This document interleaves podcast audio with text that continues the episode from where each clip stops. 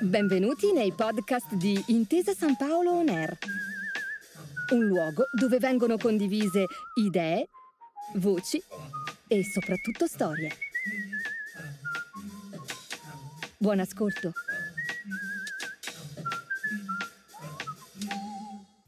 Eia te dirà, vive la vita loca.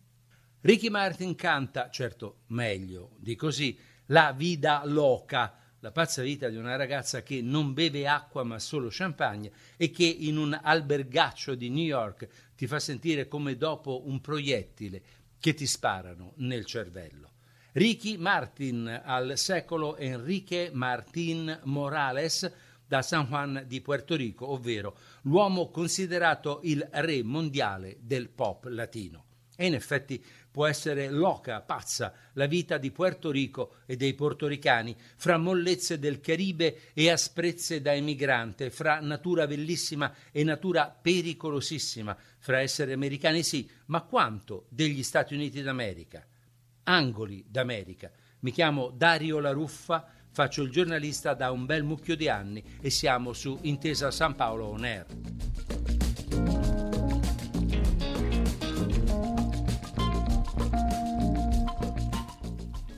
La zona di Fajardo è la punta nord-est di Puerto Rico. In una riserva naturale, un canale di mangrovie ti conduce sino a una laguna ornata di verde. Siamo in terra di uragani e gli uragani non hanno risparmiato le grandi piante che affondano le radici nell'acqua. Alcune, divelte, sono ormai seccate. Detto ciò, un giro in canoa al tramonto rimane bellissimo. L'isola è uno dei pochi posti al mondo dove è più facile entrare nel fenomeno della bioluminescenza. Da una barca, se agiti in acqua una mano o trascini un remo, una miriade di microorganismi si mette in moto, creando una scia luminosa, bianca o colorata. Una serata col tempo giusto ti regala momenti di fascino vero.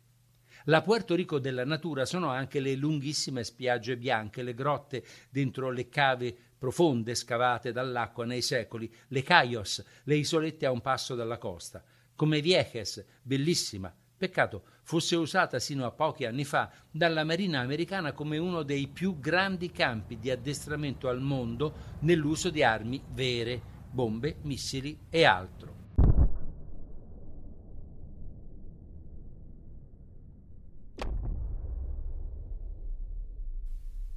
Ma la natura da queste parti sa anche essere cattivissima. È area di uragani frequenti, devastanti. Nel settembre 2017 l'uragano Maria devastò anche Puerto Rico, 20 a 240 km l'ora, migliaia di case distrutte. Le prime stime contarono 64 morti, poi, nei mesi, ci si accorse che furono quasi 3.000. La gente aveva preso a depositare scarpe vuote davanti al Parlamento di San Juan, la capitale, simbolo di chi mancava all'appello. Maria si abbatté sull'isola da sud-est, da Yabucoa. Fu un disastro. La rete elettrica pubblica crollò. L'isola fu per settimane senza energia, ospedali inclusi, alcune zone per mesi impossibile comunicare, telefonini muti, agricoltura in ginocchio, senza acqua da bere, cibo e benzina, decine di migliaia di persone fuggirono verso gli Stati Uniti nel continente e cinque anni dopo arrivò il grande uragano Fiona. Nella primavera del 2021, quattro anni dopo Maria, il sindaco di Yabucoa, Rafael Sorillo Luis, dichiarava se l'uragano Maria fosse entrato negli Stati Uniti dalla Florida e non da Yabucoa, sono sicuro che quattro anni dopo avremmo trovato i ponti, così come le strade, riparati. Ancora adesso la gente entra a casa da vie pericolose, è un rischio continuo. Héctor Jiménez dirige la sezione di climatologia all'Università di Puerto Rico. Racconta come da sempre nell'isola ci si prepari al peggio, ma oggi, dopo i colpi del cambiamento climatico, ancora di più. Dobbiamo avere scorte d'acqua per lunghi periodi e generatori di elettricità in grado di funzionare a lungo. Scorte di cibo. Questo, come si può immaginare, è duro per tutti, ma lo è ancora di più per chi ha i gradini bassi della scala sociale. Uno studio importante dell'Università di Harvard sostiene che nell'anno dopo Maria una quota di popolazione fra il 4 e il 17% se ne sia andata. Una grande migrazione. E non sappiamo ancora cosa sia accaduto dopo l'uragano Fiona. La gestione del disastro post Maria fu pessima. La società elettrica pubblica fu chiusa dal partito conservatore allora al governo. Il presidente della nuova compagnia privata Luma, capitali canadesi e americani, è stato colpito da ordine di arresto per aver fallito gli obiettivi minimi che gli erano stati richiesti. Una indagine del Washington Post ha dimostrato che gli aiuti dopo Maria arrivarono prima a chi ne aveva meno bisogno, ma spesso casualmente, era sostenitore del partito al governo. Gli uragani non discriminano, governi e grandi compagnie sì, e a volte chiudono gli occhi, consentendo deforestazione e costruzioni indiscriminate lungo le coste, costruzioni che abbassano le difese contro i venti che arrivano dall'oceano. Ancora il professor events Ritengo che questi eventi estremi aggravino alcune delle differenze razziali ed economiche all'interno di Puerto Rico e fra Puerto Rico e gli interi Stati Uniti. I portoricani pagano l'elettricità il doppio della media degli americani per un servizio che vale la metà. Il governo di Washington ha stanziato nel 2017 65 miliardi di dollari per la ricostruzione. Sono arrivati sino a settembre 2022 19 miliardi di dollari.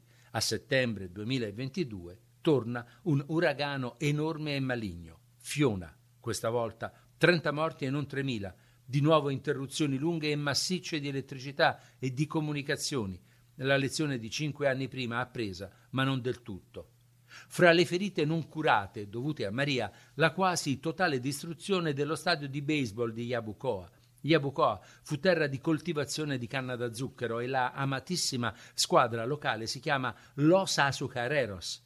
Pur dopo crolli e lutti per anni, la gente ha telefonato al comune per chiedere Sindaco, quando torneremo ad avere il nostro stadio? Puerto Rico loca, pazza e dal cuore grande.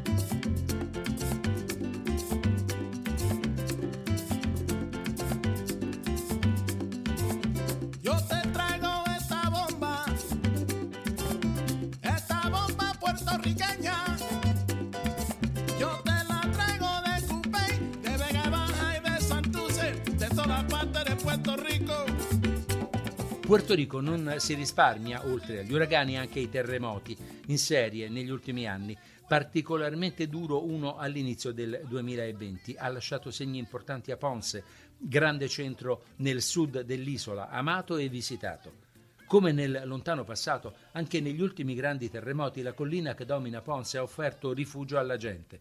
La collina, da sempre un punto di riferimento. Una volta, in tempi di commercio e di pirati, quando arrivava una nave in rada, veniva tirata su la sua bandiera per far sapere con chi avesse a che fare.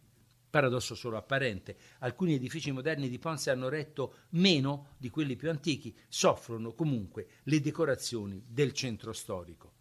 In una stradina di Ponce, la casa laboratorio di Antonio Martorell, ultra ottantenne di esplosiva vitalità, pittore, scultore, uno degli artisti più importanti di Puerto Rico. Sue opere esposte negli Stati Uniti, aperta a tutti una installazione a Battery Park nel sud di Manhattan, a un passo dalla baia di New York. Pannelli di vetro formano il Mio grido al mondo, memorial per le vittime dell'uragano Maria. Martorell ti racconta il suo giardino. Questo giardino ha tre vie. La prima quando lo abbiamo costruito. Poi è arrivata Maria devastato, tutto grigio e marrone. Abbiamo visto gli alberi caduti, abbiamo pensato cosa facciamo? E abbiamo dipinto gli alberi in modo da riportare colore e vita.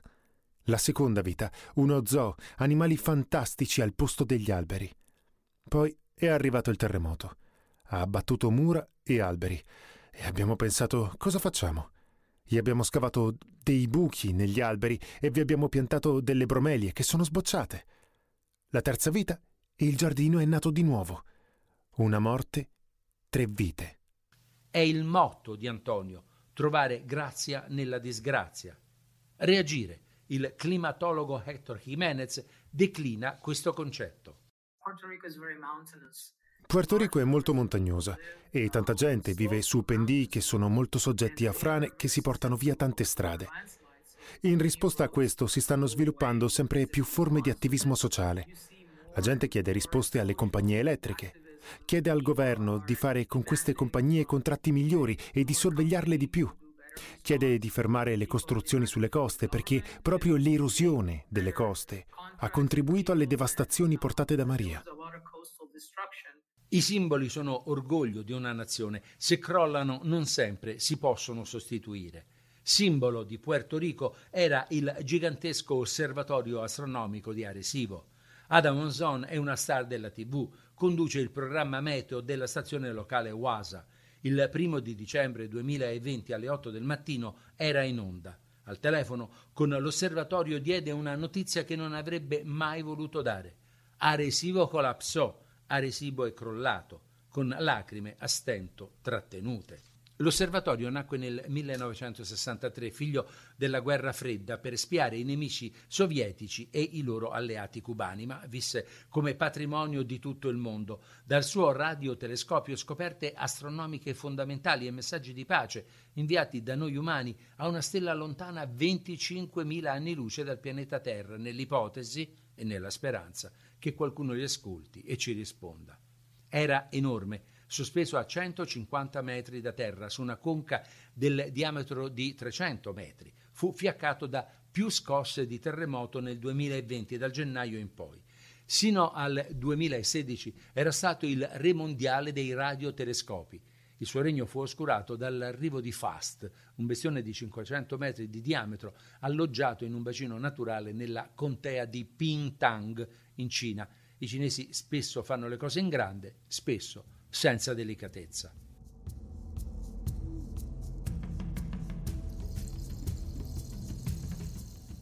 Un breve, breve, tranquilli, ripasso di storia. I Taino, primi abitanti del luogo, fecero la conoscenza di Cristoforo Colombo nel 1493, nel suo secondo viaggio alle Antille. C'è chi sostiene che avessero conosciuto prima Pinson, luogotenente separatista di Cristoforo, ma poco cambia, sempre duri furono i conquistadores con gli indios. E i Taino furono decimati, sostituiti da schiavi africani. Roccaforte e colonia spagnola a oltranza, Puerto Rico, Porto Ricco, passò agli Stati Uniti dopo una guerra nel 1898. E qui comincia la storia particolare dei portoricani, periferici geograficamente, ma non solo diventano cittadini degli Stati Uniti dal 1917, giusto, giusto in tempo per spedire i loro ragazzi a combattere nella prima guerra mondiale in Europa. Cittadini sì, senza diritto di voto però quando il voto in democrazia dovrebbe essere la cosa più importante.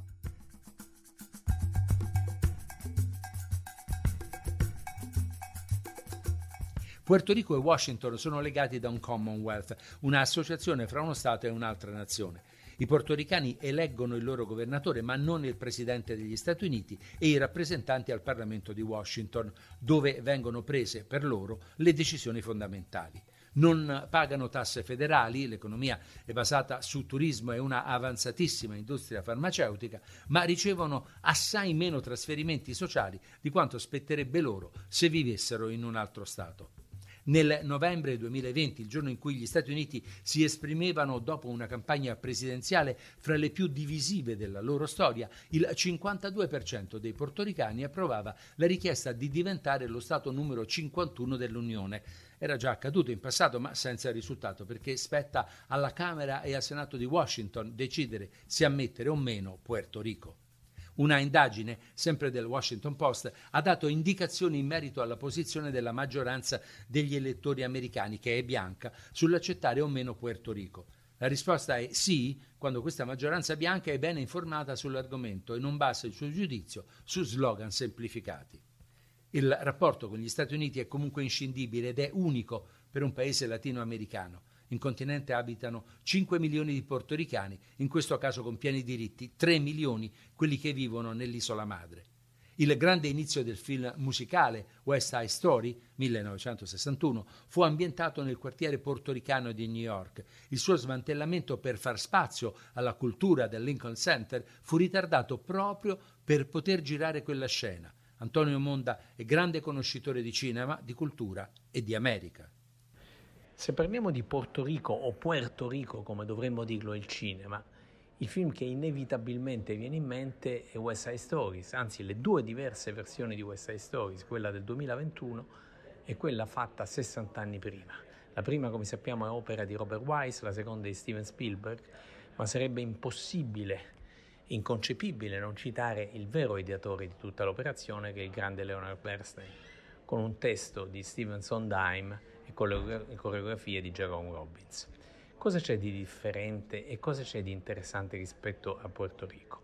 Innanzitutto pochi sanno che il film, ma ancora prima l'opera musicale, si chiamava East Side Story, non era ambientato nell'Upper West Side ma nell'Lower East Side e non aveva eh, per protagonisti portoricani che si scontravano con altri integrati già da tempo negli Stati Uniti, in particolare a New York, ma ebrei e italiani. Eh, Sondheim e, e, e Bernstein decidono di spostare tutto nell'Upper West Side e identificano nella minoranza portoricana la, eh, il, uno dei due gruppi protagonisti, sono i Jets e e i Sharks, come ricordiamo, che si scontrano reinventando a New York la storia di Giulietta e Romeo. L'elemento antropologicamente interessante è che i portoricani sono i nuovi arrivati, sono coloro che mantengono orgogliosamente la loro lingua, la loro tradizione, le loro radici, mentre coloro che sono arrivati subito prima si sentono già integrati. E pochi ricordano un altro dato, che nel film originale eh, i rivali dei portoricani sono in realtà dei polacchi. Nel nuovo film fatto da Spielberg pochi mesi fa, c'è un, un modo eh, diverso, c'è uno sguardo diverso, dovuto ovviamente ai 60 anni di storia passata, un'integrazione certamente avviata ma non del tutto completata e anche una serie di riferimenti al razzismo eh, odierno. L'orgoglio portoricano rimane, l'orgoglio che si vede non più tanto nell'Upper West Side che adesso è gentrificato ed è pieno di negozietti e boutique e ristoranti un tempo impensabili, ma si vede in altre zone della città, nel Bronx e anche a Brooklyn. Sono tre le posizioni politiche in merito al rapporto con Washington. Entrare a pieno titolo negli Stati Uniti, conquistare una completa indipendenza, rimanere, magari migliorandola, nella situazione di Commonwealth. Suona curioso, ma non poi così tanto, siamo in politica, il fatto che chi vuole entrare negli USA ricorra spesso al medesimo termine colonia di chi la pensa in maniera opposta. Colonia se si rimane fuori, colonia se si entra dentro ma cancellati in un'altra cultura. Cultura, identità, fra mille problemi, parola al professor Jimenez. Penso proprio che tutto questo rafforzi la nostra identità, portoricani. Quando li incontri negli Stati Uniti, anche 10-20 anni dopo che vivono lì, ti dicono siamo portoricani. Sì, così, così è come loro si identificano e come io li definisco. Un sentire diffuso a Puerto Rico, psicologico, prima che politico, si può forse tradurre in questa frase. Mi sento americano, ma non degli Stati Uniti. Grazie per aver ascoltato i podcast di Intesa San Paolo On Air. Al prossimo episodio.